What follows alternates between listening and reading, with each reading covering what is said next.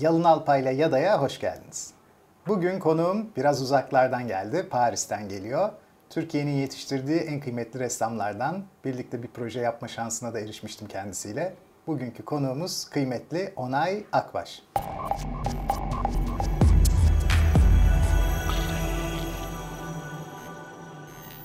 Onay abi hoş geldin. Hoş bulduk sağ ol. Yani.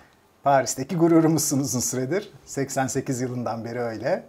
Burada zaten aslında önemli bir ressamdın ve orada bazı e, devletin sana katkılarıyla da Paris hükümetinin de katkılarıyla bir e, atölye sana verildi. Önemli sanatçılara verilen bir e, e, bağış gibi düşünelim. Hı hı. E, ve ta 88'den beri oradasın. Evet. E, oranın nabzını tutuyorsun. Evet. E, senle aslında kenttaşız belli anlamda da. Evet, evet. Yine konuşuruz evet. bunu da. Parisyeniz yani. Evet.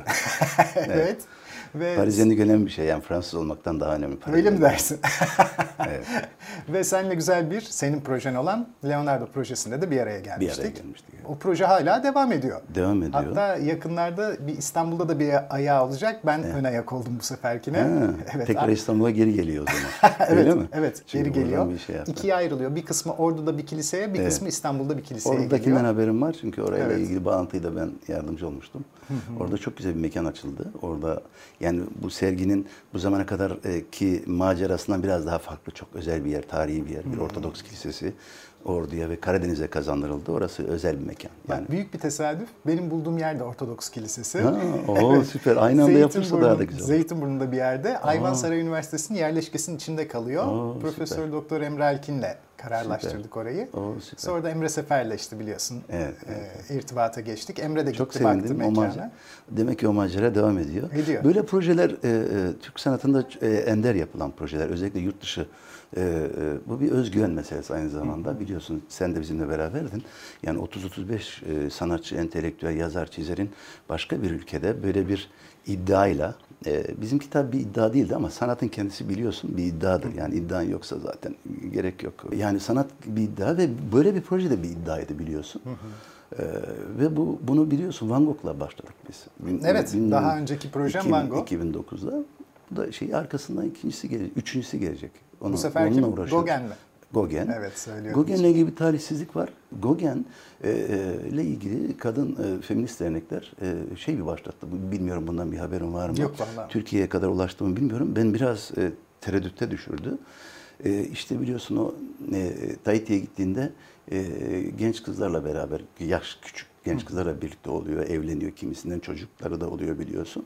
Çok önemli bir sanatçı Gauguin. Yani hakikaten e, Van Gogh çok önemli sanatçı ama Gauguin birçok sanat e, e, akımına önce öncülük etmiş. Bu anlamda da bu projeyi yapmak istiyordum ama e, kadınlarla ilgili ilişkilerinde bir takım problemler yaşıyor. Hatta şöyle bir kampanya başlatıldı dünyanın her yerinde onunla ilgili. Bütün müzelerden Gauguin'in resimleri atılsın. Hmm. Şimdi Çok ona yaklaş. Şimdi bunu Van Gogh, e, Da Vinci'den sonra Gauguin'i yapmayı hayal eden biraz bir geri adım atıyor ama yani herhalde yapacağız orada bir yanlış anlaşılma var ve bu kampanya hala devam ediyor. Hmm. Bütün müzelerden işleri çıkartılsın diye. Çünkü o kadın haklarıyla ilgili. Böyle garip kampanyalar zaman zaman olabiliyor. Garip diyorum şundan e, dönemin ruhu değişince evet. bütün anlam ağları da onunla beraber Aynen. değişiyor. Ve Aynen. belli dönemlerde o anlam ağları legal, meşru görünürken bazılarında görünmüyor. Çünkü Aynen. benzer bir durum Fransız post yapısalcılarının başına geldi. Evet. Hatta aralarında aslında Sartre da var, varoluşçular evet, da var, evet, Foucault tabii, tabii. gibi işte isimler. Belli bir metne imza attıkları gerekçesiyle sosyal evet. medyada bayağı bir hırpalandılar evet. bu son dönemde. Bu arada Gauguin üzerine gidiliyor bayağı. Yani hmm. bu e, Me Too mu dediği böyle bir şey vardı zaten. Tamamen Balance Tompor diye bir Fransa'da bir onun karşılığı var. E, Türkiye'de de var anladığım kadarıyla. E, ama yani o dereceye getirdiler yani bütün resimlerim üzerinden. Peki Onay abi, şimdi sen Paris'i tercih ettin. Bilinçli bir seçim olarak dünyada bir sürü yer varken Türkiye'den ayrıldın, evet. Paris'e gittin. Paris yüzyılın başında da oldukça büyük bir çekim merkeziydi. Evet. Yine sanatçılar açısından. Hatta evet. diyebiliriz ki 2. Dünya Savaşı'nın başına kadar Paris dünyanın gerçekten sanattaki başkenti. Bunun için belki şunu söylemek mümkün. Göçmen politikası yürüten bir ülke. Demokrasi görece yüksek. Avrupa'nın bütün sanatçıları kendilerinin kabul görebilecekleri bir dev sanat başkenti olarak orayı görüyorlar ve dört bir taraftan Paris'e gidiyorlar. Bu akımda da iki tane tepe başı çekiyor Bir Mon işte biliyorsun sen Fransızcan çok iyi. Mon dağ anlamına geliyor tepe dağ. Bir Montparnasse bir Montmartre gidiyorlar. Evet. Öyle sanıyorum ki biraz daha hali vakti yerinde olanlar Montparnasse'a gidiyor. Tabii güzel böyle restoranlar, Evet, evet. e, işte seramik sesleri yemek yerken çatal bıçak sesleri geliyor. Mon, Montmartre'a gittiğimizde sarhoş na- naraları duyuyoruz daha çok. evet, Yerleşim falan az. Picasso gibi Ama orada bir kapı tabii. Montmartre. Tabii, bir tabii kapı. ki. Girme, sızma kapısı. ben de yani. öyle düşünüyorum kesinlikle. Hatta Montparnasse'tan daha güçlü bir sanatsal etki bırakıyor Evet, uzun vadede. Sen Paris'e gittiğinde tepelerden birine mi yerleştin? Nasıl geçti macera? Ben e, tepelerden birine yerleşmedim. Ben e, tam tersine e, mahzene yerleştim. Yani ilk gittiğimde çünkü e, ka- kağıt sorunlarım vardı. Yani oturup legalite kağıt sorunlarım vardı ve vizesiz gitmiştim. İşte eşimle tanışana kadar bir 6-7 ay orada ben e, mahzende e, resim yaparak e, arkadaşlarım bana getirdikleri, sokaktan buldukları şeylerin üzerine resim yaparak başladım. Ama benim tabii bir Türkiye geçmişim vardı Maltepe ressamları diye. Yani ben oraya bir bagajla gitmiştim zaten. E, Dolayısıyla hani bir çünkü Paris e, çok yiyip yutan da bir yer aynı zamanda. Çıkartan bir platform olduğu kadar yiyip yutan da bir platform. Aynı zamanda sadece sanat olarak biz Paris'i öyle görüyoruz. Moda, sanat falan ama Paris aynı zamanda bir politik merkez. Yani Fransız devriminden e, devriminin yarattığı bu az önce bahsettiğim bütün bu olgular Fransız devriminin yarattığı şeyler. Yani e, o demokrasi tabi demokrasi kavramından ne anladığımıza bağlı onu tartışabiliriz ama o e, demokrasi mücadelesi işte Paris Komünü biliyorsun. Bütün o politik mücadelelerin içerisinde bizim Türk e, Türk e, Türkiye'deki politik mücadelenin aktörlerini de kendisine çekmiş. Sadece Türkiye'nin değil bütün dünyadan. Yani biz sanat yönünden sanatçıları çektiğini biliyoruz ya da onu öne çıkartıyoruz ama bilelim ki politik olarak da her zaman Fransa en jenans dedikleri e, başka ülkelerin e, işlerine bu, mutlaka e, burnunu sokuyordu yani. Kesinlikle öyle. Zaten e, evrensel değil Fransızca o dönemde Tabii. biliyorsun. Bir de Osmanlı- Meşveret biliyorsun bizim o, İttihat Terakki'nin ilk çıkardığı gazeteler e, Meşveret diye bilinen gazeteler e, o progre dediğimiz ilerici ilerleme anlamındaki e, o gazete, gazete falan Paris'te çıkartılıyor. Bizim bütün Namık Kemal'lerden al da işte hepsi oradan geçiyor. Şeyleri saymıyorum bile şairlerimizi, yazarlarımızı. Çok doğru. E, dolayısıyla sadece biz e, sanatçı olarak evet yani çok şey bir yer, parlak bir yer Paris. Çünkü altyapısı oturmuş yani birçok müze var biliyorsun. E, birçok galeri var. Yani sana yaşam alanı sunuyor. E, do- yani şöyle diyeyim mağaradan çıkmış tarım kültürüne gitmiş insan gibi yani öyle algılıyorum aradaki fark o kadar. Çünkü yiyeceğim bir şey var yani altyapı hazır. E, dolayısıyla da o mağara insanının psikolojik yapısıyla ovaya geçmiş bir insanın psikolojik yapısı nasılsa işte o kadar büyük bir farklılık var. Çünkü altyapı oturmuş bir şekilde. Kesinlikle. E, dolayısıyla o çekiyor kendisine. Bütün dünyanın allemi cihanlarını kendisine çekiyor. Bizimkileri de çekmiş.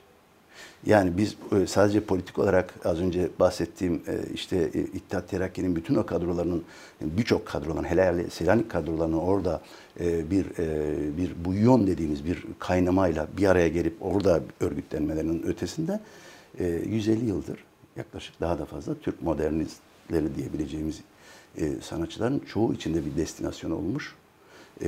Ama biz oraya ilk başta asker ressamları göndermişiz. Biz onlara paşa asker ressamlar diyoruz. Biz onlara kartograflar diyoruz aslında. Kart çizmeleri için göndermişiz aslında. Orduya hizmet etsinler, kart çizmeyi, harita yapmayı öğrensinler. Haritacılar diyoruz. O niyetle gidenlerin içerisinden birçoğu sanatçı olarak da geri dönmüş. Yani geri, ya da geri döndüklerinde sana işte Şeker Ahmet Paşalarından aldı birçok e, bir gelenek oluşmuş o anlamda. Fransa'da bu modern Türk sanatının e, e, oluşmasında büyük bir etkisi var tabii modernlerde.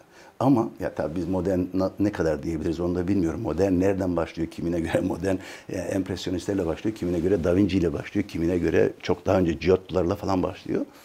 Bizim Türk sanat olarak yani e, modernimiz işte 1860'lar 70'ler kartograflarla falan başlıyor.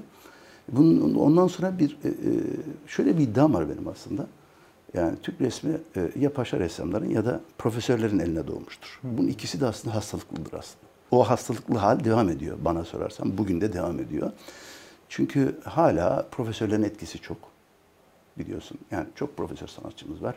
Olmasın mı olsun ama e, bu biraz e, şey e, sistemle uyumluluk da getiriyor. Atıyorum kimine göre özgürlük falan filan ama bağımsız sanatçı fikri e, ne ben önem veriyorum. Şimdi bu 1800'lerde Türk modernleşmesi büyük ölçüde zaten Fransa'yı örnek alıyor. Her şeyle Fransa modellenmiş. İlk de devleti kurtarmak istedikleri için modernleşmesi gereken ilk yer olarak devleti görüyorlar. Toplum modernleşmesi umurlarında değil. Osmanlı'da böyle bir plan yok. Evet. Devletin modernleşmesinde bürokrasi ve ordu öncelikli. Tabii. Bu yüzden de aslında bir sanat var, minyatür Aynen, sanatı aynen. var. Fakat minyatür sanatında biliyorsun yığma perspektif Evet, var. evet, evet. Üç boyutlu bir yaklaşım yok. Ee, bu yüzden harita yapmaya pek elverişli değil. Evet. Ve ordunun gelişmesinde topografya için oraya gönderilen subaylar, resim dersi, teknik resim dersi almaya gönderilen Evet, subaylar evet. orada birdenbire sanatla hemhal olmaya başlıyorlar. Aynen, aynen. Böylece tam dediğin gibi asker ressamlarla bir sanatsal modernleşme süreci başlıyor. Sonrasında ise şöyle bir şey oluyor. Bu 23'te Cumhuriyet kurulduktan sonra bir özel sermaye gücü olmadığı için ülkede zorunlu olarak her şey devletçilik üzerinden gidiyor. Evet. Sanat da devletçilik üzerinden gitti. Hatta ilk özel e, Maya Galeri açılıyor sanırım. Evet. 50 50'lerde açılıyor Maya Ben ona- Galeri. ben ona şey 55'te de yok şahit. oluyor zaten. Evet. Çok kısa sürüyor yani. Evet, evet. Ki Maya Galeri ona rağmen sanat tarihinde bir yer edilmiş Evet, durumda. 50'ye kadar sırf bürokratlar resim alıyorlar. Çünkü resim piyasası yok. Bu yüzden ressam olan herkes ya bürokratlara sırtlarını dayamak zorunda ya da devlete öğretmen olarak sırtını dayamak zorunda. Öyle sanıyorum ki Onay abi 50'den sonra devlet desteklerinin önemli oranda kalkmasına rağmen halkın böyle bir talebi olmadığı için bunun bir piyasası oluşmuyor. Sanat piyasası yok. Paris'te veya Rönesans'ta da Floransa'da veya o İtalya'da, şehir devletlerinin olduğu İtalya'da en önemli şeylerden bir tanesi paranın sanata akmaya hazır durumda olması. Sanatsal gelişimleri genellikle sanatçıların kendi bireysel yetenekleri belirlemiyor. Onlara sağlanan altyapının düzgün olması bütün dünyadaki sanatçıları o altyapıya çekiyor. Çünkü. Tabii işte Paris örneğinde de evet, böyle yani. O zaman bir katlanma söz konusu oluyor. E, birisinde modernite bulunuyor. Yani resim modernizm bulunuyor. E, diğerinde Rönesans bulunuyor. Yani dev bir dönüşüm tekeri var burada. Türkiye böyle bir hareketten azade. Hiçbir piyasa hareketi yok. Ve piyasa hareketleri 10 yılda bir darbe muhtırayla da zaten kesilen bütün süreç ressamları devletle işbirliği yapan sanatçılar haline getiriyor. Evet. Biliyorsun sen de eğer Atatürk Memur resmi, getiriyor. evet Atatürk resmi çiziyorsan en estetik sensin. Atatürk heykeli ise Kurtuluş Savaşı resmediliyorsa Aynen. en estetik Aynen. o sayılıyor.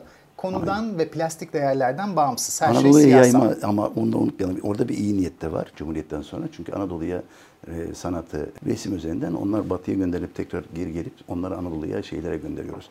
Aydınlanma fikrini yaysınlar, işte sanatı yaysınlar, sanat gerekliliğini yaysınlar. E, onların tabii o dönemde mutlaka bir gerekliliği vardı. Yani senin de söylediğin gibi bir gerekliliği vardı. Ama biz biraz her şeyi biraz geç yakalıyoruz sanki. Yani e, şimdi bahsettiğimiz dönemde Fransa'da büyük salonlar vardı. Yani biz sanattan bahsederken Fransa'da büyük salon dediğimiz fuarlar biliyorsun. E, Eyfel o şeyi yaptığında sanayi fuarında işte o çelik şeyi yaptığında biliyorsun 200 yıl oluyor neredeyse. Ya, kaç yıl oldu bilmiyorum tam tarihini 1880'ler sanıyorum. Birkaç aylığına koyuyorlar onu. Evet, yani evet, dem- evet. demir çelik işinde ne kadar da Evet. rafineyiz. Gördünüz mü bu Fuarlar kadar çok önemli bir şey bile biliyorsun. yapabiliyoruz. Yalın yani fuarlar çok önemli. Yani mesela Fransa'da bugün e, e, devletin koruma altına alınmış ama içeriği boşaltılmış. O kadar çok e, sa- salon var ki salon dezendepandan bağımsızlar salonu, salon doton, sonbahar salonu, salon döme atıyorum o, e, e, e, bağımsız sanatçılar salonları, bütün bu salonlar sanatçıların yarışları, kendi aralarında yarışları Düşünebiliyor musun? Picasso bile o salonlara girmek için, iş vermek için. Monet'ler aynı şekilde. Monet 1880-70'lerden bahsediyorum. O salonlara girebilmek için. O salonlarda her şey yaşanıyordu. Öyle bir salonlar yani salon dediğim zaman herhalde izleyicilerimiz anlıyordur e, şey anlamda. Yani fuarlar diyelim. Bugünkü çağdaş sanat fuarları diyelim. O günün çağdaş sanat fuarları. Hatta akademi onları almayınca 3. Napolyon'un emriyle Değil yeni mi? salon açılıyor Evet, da evet. empresyonizm Evet, bir tane çıkıyor. değil. Şu anda bir 30'un üzerinde salon var ve bunların birçoğu 10, 10 küsür tanesi de devletin şu anda yani hani ne diyorlar monuman historik e, gibi yani koruma altına alınmış. Yani yok yok olamıyor. Onların hepsine Grand Palais'de bir çatı açıyor devlet. Onları sponsor ediyor ve içeriği boşaltılmış olsa bile o bir şey olarak yaşasın isteniyor. Çünkü oralardan Picasso'lar geçti, Monet'ler geçti. Bütün modern, Fransız modernlerinin tamamı ve çağdaşlarının da tamamı. Bugün Fiyaka gelene kadar Bir geçmişi var onun. Türkiye'de bu tabii ki böyle bir pazarın oluşu, böyle bir pazarın olması lazım. Böyle salonların ve fuarların olabilmesi için. Bu tabii biz olmadı. Biz, benim bana gelirsek, benim kuşağıma gelirsek biz bir Maltepe'de Maltepe Sanat Oluşumu diye bir oluşum kurmuştuk. Maltepe Ressamları diye. Biz bunu akademiden genç mezun çocuklar işte gidip gençler e, gidip yani öğretmenlik yapmak, akademide hocalık yapmak yerine atölyelerimizi açıp işte hani çağdaş özgür sanatçı deneyimleyip e, böyle bir deneyimim oldu benim. Yani o deneyle ben Paris'e gittim. Eğer ben o deneyle Paris'e gitmemiş olsaydım gönderilen e, buradan giden burslu hala burslu gidebiliyorsunuz e, Fransa'ya, Paris'e. E, burslu giden yüzde doksanı zaten başarısız olup biz ona rahat ediyoruz bir şekilde. Başarısız olup geri dönmüştür bir şekilde. Bak çok E, ben de dönebilirdim yani. Onu anlatmaya çalışıyorum. O deneyimlenme çok önemli. O, O tecrübe çok deneyimden önemli. şunu kastediyorsun ama anlaşılmamış olabilir diye söyleyeceğim. Kendi resimlerini piyasada satarak geçinebilen sanatçı. Onu kastediyorsun. E, Yani onun sırtını herhangi bir özgür sanatçı değilim bırak- ya. Ben dayamıyor. onu e, o, kavramı öyle kullanmayı tercih ediyorum. Özgür sanatçı yani sanat yaptığı ürünle geçinen kişi tamam yani sanat ama sanat eseri üretiyor yani sonuçta. E, Yani piyasa kirli bir kavram. Yani piyasa diye kullanacaksak tırnak içerisinde ben o- ondan imtina ediyorum yani kullanmaktan.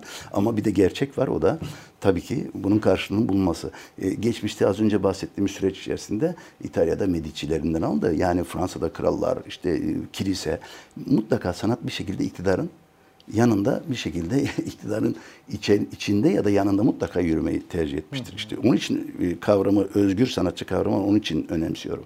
Asker ressamlardan sonra e, bizim Paris'e gidip gelmeler tükenmedi. Evet, Tabii, Cumhuriyet dönemi. e, Cumhuriyet döneminde de var. E, bunun işte biliyorsun Paris modernistleri olarak geçiyor Türk ressamların bazıları. Türk modernistleri geçiyor. Parisyen Evet. Türkler olarak geçiyor. Ekol de Paris dedikleri. Evet. Paris ekolü. Evet. Ama bu sadece Türklerle sınırlı değil. Biliyorsun Yalın kardeş. Yani Türklerle sınırlı değil. Türkler bunun içinde çok küçük bir eklem. Onay abi tabii ki değil. Ama Türk sanat tarihinde nasıl geçiyor? Parisyen Türk modernistleri diye geçmiyor. Tabii, tabii, Okey, tabii, ondan bahsediyorum. Tamam. Yoksa dünya sanat tarihinin Paris'ten yolu geçen sanatçılarına girmeye çalışsak e o zaman Picasso'dan başlayacağız da ta nerelere kadar uzanmak zorunda kalacağız. İşte Modigliani de içine girecek. Aklımıza Tabii. kim gelirse içine girecek. aslında aslında o oradan eklemleseydik. Çünkü hani dedin ya iki tepe. İki tepe derken ben oradan e, şeye indim ama ondan sonra çıkamadım o mahzenden. E, mahzenden sonra çıkabilseydik. Evet iki tepe çok önemli. Parayı bulan orası bir kapı. Yani Montmartre senin dediğin gibi bir kapı. Oraya sızmanın en e, açılan ilk kapısı orası. Çünkü en ucuz yerler oralar. Çünkü Paris'in en marjinal ye- e, insanların yaşadığı yerler, ucuz yerler, işte kabarelerin olduğu yerler. E, Yani onun için sanatçılar hep böyle nedense böyle e, uygun, ucuz, kendi kiralarını ödeyebilecekleri yerlere E yöneliyorlar. normal çünkü Bu normal. göçmenler beş kuruş Evet. paraları yok. Sadece bir hayalleri var. Aynen. Onu uygulayabilecekleri tek yer kıta Avrupa'sında Paris gibi görünüyor. Oraya gidiyorlar. Aynen. Montparnasse inenler dediğin gibi biraz e, e, sen de az önce özetlemeye çalıştın. E, bir tek artık e, galerilerini bulmuş, mekanlarını bulmuş, işte ilişkilerini kurmuş. E, artık e, daha geniş alanlara, biraz daha farklı bir sosyokültürel e, mekanlara ihtiyaç olan sanatçılar onlar. Bunların içerisinde tabii bizim Türk sanatçıları da giriyor. Yani onun için bizim Türk sanatçıları genellikle Montparnasse'ın, yani onlar Montmartre'a çıkmadılar. Onlar direkt e, şeyden başladılar. Nedir o? Montparnasse ve Ama etrafından başladılar. Montparnasse'ın birazcık fukaralarıydı bizimkiler. Evet, Mesela evet. ben Fikret Mualla üzerine de kitap yazmış Evet. bulundum bu arada. Evet. Ee, Mualla'nın hayatı oldukça trajik. Türkiye'den gidişi bir kaçış. Paris'e arzulayarak, isteyerek gitmiyor. Evet. Türkiye'den kaçmak adına Paris'e gidiyor ve demin konuştuğumuz siyasi meselelerle ilintili. Ee, biliyorsun işte meyhanede kendisinin de hocası olan Kapner'in e, Atatürk temsiline ithafen bir şeyler söyleyip başı belaya giriyor ve Başka türlü işte- girdiğini de biliyoruz biz. Ama başka bunlar- evet Ayvalık'tayken öğretmenken de başka belaları da var. Evet. Sıkça girip çıktığı zihninin. Velhasıl bunlarda bir birikim oluyor ve Çok önemli Paris'e gidiyor. Paris'e gidiyor. Paris'e gittiğinde Montparnasse'daki evi ziyaret etmiştim ben. Artık içine girilemiyor ama dıştan bakılabiliyor. İşte tepede bir yer. Oldukça soğuk alan filan bir yer. Bu yüzden sabahları erkenden kendisini kafelere veya barlara atmaya çalışıyor ki donarak ölmesin. Hepimiz evde. öyleyiz ya. Ciddi şaka söylemiyorum. Bunu niçin söylüyorum? Çünkü bizden önceki kuşak aslında e, Paris'in şöyle bir e, Paris'te İstanbul'un şöyle bir şey var. Bizden önceki kuşak şairler ve ressamlar meyhane kuşağıydı. Meyhanede birbirine şair ve e, şiir ve edebiyat meyhanede karşılaşıyorlardı. Bir şekilde orada bir e, hel, e, bir de orada bir, bir bir zenginleşiyorlar. Orada bir tartışma başlıyordu falan. Benim kuşağım ise aslında teras Paris dedin ya teras ve e, çay ocakları ya da atıyorum çay bahçeleri ve teraslar esasında Paris üzerinde teraslar.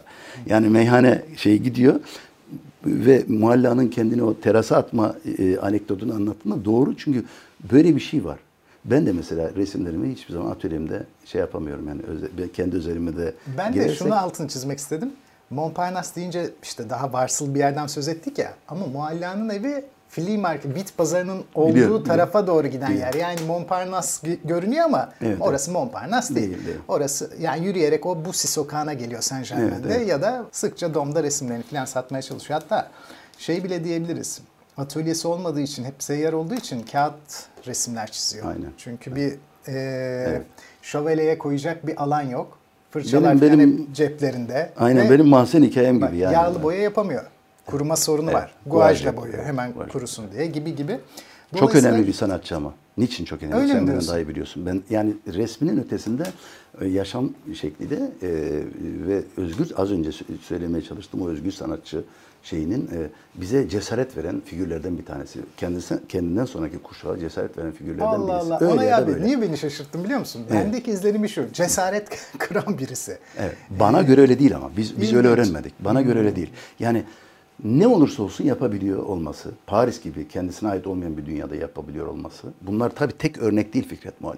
Buna Selim Turanlar, Hakkı Anlı'yı, Abidin Dino'yu, o bir kuşak yani o az önce bahsettiğimiz Cumhuriyet sonrası dediğimiz hani gidip bursla gidip tekrar mecburi hizmet olarak geri dönüp okullarda hocalık yapmak zorunda kalan ya da en azından orada profesyonel yaşamayı deneyemeyip gelip burada e, hocalık Ama yapmaya Mualla hiç tutunamıyor biliyorsun. Tabii, tabii. Bir tek Ama- 54'te Dina Vernier aracılığıyla bir sergi yapıyor. Neredeyse son büyük sergisi. Bizden tutunan yok yalın kardeşim. ya. Yok sen Aynen. varsın işte. Benimki çok özel bir şey. Bilenler, e, takip edenler bilir. Bazı şeyler e, arşivle e, kanıtlanmalı biliyor musun? Yani şimdi biz böyle afaki şeyler söylüyoruz. İşte birçok sanatçıyla ilgili birçok şeyler yazıldı, çizildi. Sen de yazıyorsun. İşte Feride Güler yazıyor. Birçok şimdi isimlerini burada saymayacağım. Çok insan yazıyor Paris'le ilgili yazdılar. Şahitliklerini anlattılar ama birçok şey e, benim şöyle bir hayalim var aslında. Paris e, politik yaşamını da iyi tanıyorum, içindeyim de ayrıca. E, e, belediye başkanlarına böyle bir şey öneriyle gidebilirim diye e, bir 30 yıldır bir hayalim var mesela. E, bütün ülkelerin sanatçılarının e, yaşadıkları yerlere bak Fikret Mualla'nın yerinden bahsettin. Ne abinin hiçbirinde e, şey yok. Yani plak yok. Burada bu sanatçı burada yaşadı diye. Diğer toplumlar halbuki sanatçılarının takipçisi olmuşlar ve o yaşadıkları, ürettikleri yerlere mutlaka bir plak koymuşlardır ve ben bunları takip ederim. İşin şey tarafı Paris'te nerede var, o izlekler nerede, nerede yaşamışlarla ilgili bazen tesadüfi, bazen bilinçli olarak, rastlantısal olarak gördüğüm şeyler var. Mesela bu beni hep yaralamıştır yani. Bir tane Türk sanatçısının bir plak, e, e, yani bir plak komemoratif dediğimiz yani e, orada yaşadığıyla ilgili bir küçücük bir plak koyduramıyoruz. Bununla ilgili bir çalışma yapmak istiyorum uzun zamandır. Ama bunun için önce bir envanter çıkartılması lazım. Bizim bir envanter sorunumuz var. Ben bunu e, birçok gelen büyükelçilere, kültür danışmanlarına da anlatıyorum ama henüz bunu tam anlamıyla gerçekleştiremedik. Küçük küçük 3 5 10 şey çıkıyor ama envanter yapmamız lazım. Deminden beri konuştuğumuz şu 150 yıllık e, e, modern sanat dediğimiz şey çok önemli Türk sanatı, Türk modernleşmesi için. Yani sadece sanat için de değil, modernleşmemiz açısından çok önemli. E, Bunların gerçek bilgilerle donatılması gerekiyor. Yani arşivlerden gerçekten araştır. Bu bir, bir araştırma sorunu, bu bir doktora tezi. Böyle bir çalışmamız yok. Var. Nasıl var? 10 sanatçıyı ele almışız örneğin. Ya da atıyorum Paris, Ekol Parisyen içerisindeki Türk sanatçı eklemini, eklemlenmiş olan Türk sanatçı. Aslında monografi var abi bayağı. Var ama tekrar ediyorum belgelerle e, e, atıyorum gerçek anlamda. Mesela Hatta Mualla'nın mektupları bile basıldı ayrı Tabii kitap tabii, olarak. tabii. Ya dediğim gibi var izliyorum ben de takip ediyorum ama söylemek istediğim bir envanter çıkartılmadı diyorum tam anlamıyla. Envanter dediğim şey bütün az önce bahsettiğimiz o bütün o kuşakla ilgili.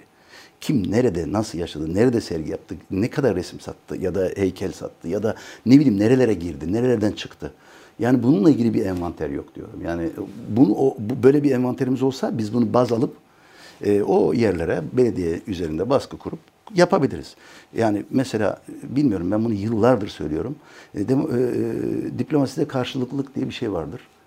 E, mesela İstanbul'da Fransız kökenli o kadar çok sokak var ki sanatçılara olsun, politik insanlara olsun. Fransa'da bir tane bulamazsın.